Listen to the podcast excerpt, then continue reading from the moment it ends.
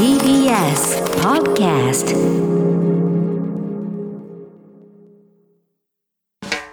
発信型ニュースプロジェクト荻上チキ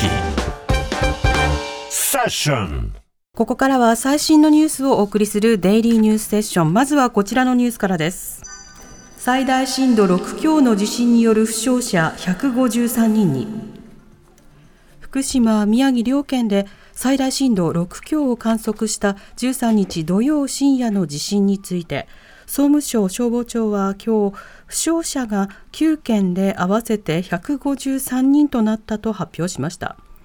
地震では東北新幹線で列車に送電するための電柱が折れるなどの被害が確認されていて栃木県の那須塩原から盛岡の間で運転を見合わせているほか東京から那須塩原の区間と盛岡から北側の区間では1時間に1本程度の臨時ダイヤで運行しています。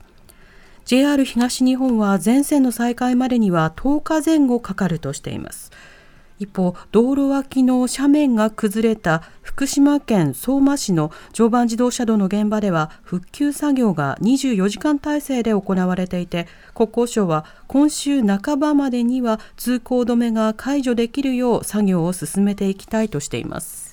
新型コロナウイルスのワクチンの先行接種あさって水曜から開始。菅総理は今日の国会で新型コロナウイルスのワクチンの先行接種についてあさって17日水曜には医療関係者への接種を始める考えを明らかにしました。こうした中ワクチン接種に関する全国知事会の対策チームが今日初会合を開きチームリーダーを務める鳥取県の平井真二知事はワクチン接種のスケジュールが見通せず会場の設定や人員の確保に影響が出ている現状を指摘しました。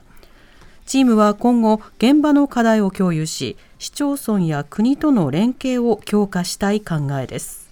一方東京都では今日266人の新規感染者が確認されました。日経平均株価30年半ぶりに3万円台内閣府は今日去年10月から12月までの GDP 国内総生産について年率換算で12.7%のプラスとなったと発表しました。2期連続の大幅な成長で政府の GoTo キャンペーンが消費を押し上げたことなどが要因とみられます。ただ去年1年間の成長率は新型コロナの影響でマイナス4.8%とリーマンショックの影響を受けた2009年以来の落ち込みです。一方今日の東京株式市場では GDP の発表を受けて朝から買い注文が集まり日経平均株価は3万円台を記録。3万円を超えるのは1990年8月以来およそ30年6ヶ月ぶりです。これに先立ち先週末のニューヨーク市場でダウ平均株価が史上最高値を更新。結局株価は先週末に比べて564円8銭高い。3万84円15銭で取引を終えました。東京外国為替市場円相場午後4時現在1ドル105円11銭から15銭で取引されています。憲法に反すること一切しない。プーチン大統領北方領土問題で強硬姿勢か。ロシアのプーチン大統領は14日に放送された国営テレビのインタビューで日露関係について。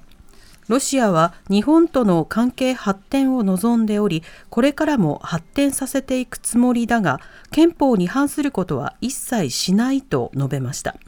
去年7月に改正された憲法では領土の割譲を禁じる条項が盛り込まれていて北方領土の引き渡しに応じない立場を示したものとみられます。ただ憲法では領土の割譲に関して隣国との国境確定作業は除くとされていて北方領土が国境確定作業に当たるとの見解もありますがプーチン氏はラブロフ外相に聞いてくれ何が国境確定作業か説明するだろうと述べました。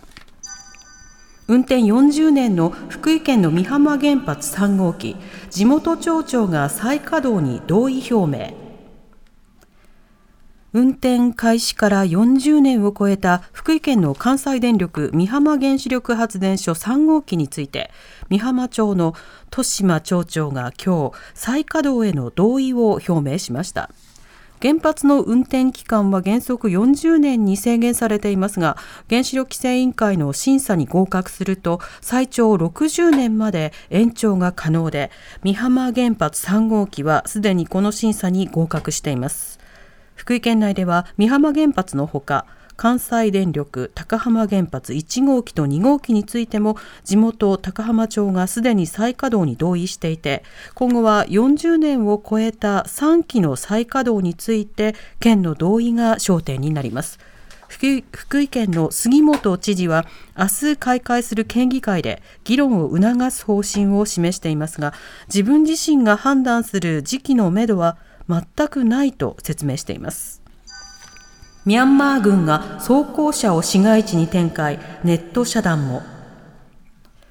クーデターから2週間が経ったミャンマーでは、最大都市ヤンゴンなどの市街地に軍が兵士や装甲車を展開させているほか15日未明からはインターネットの接続も一時遮断されました。また地元メディアによりますと14日ミャンマー北部カチン州では抗議デモが行われ治安当局が市民に向けて発砲し負傷者も出ているほか少なくとも5人の記者が逮捕されたということです。一方裁判所が決定したアン・サン・スー・チー国家顧問の身柄の拘束は15日が期限となっていてさらに拘束が続いた場合大規模な抗議デモが予想され緊張感が高まっています。以上デイリーニュースステーションでした。発信型ニュースプロジェクト。TBS ラディオ905-954おぎゅうえちきセッション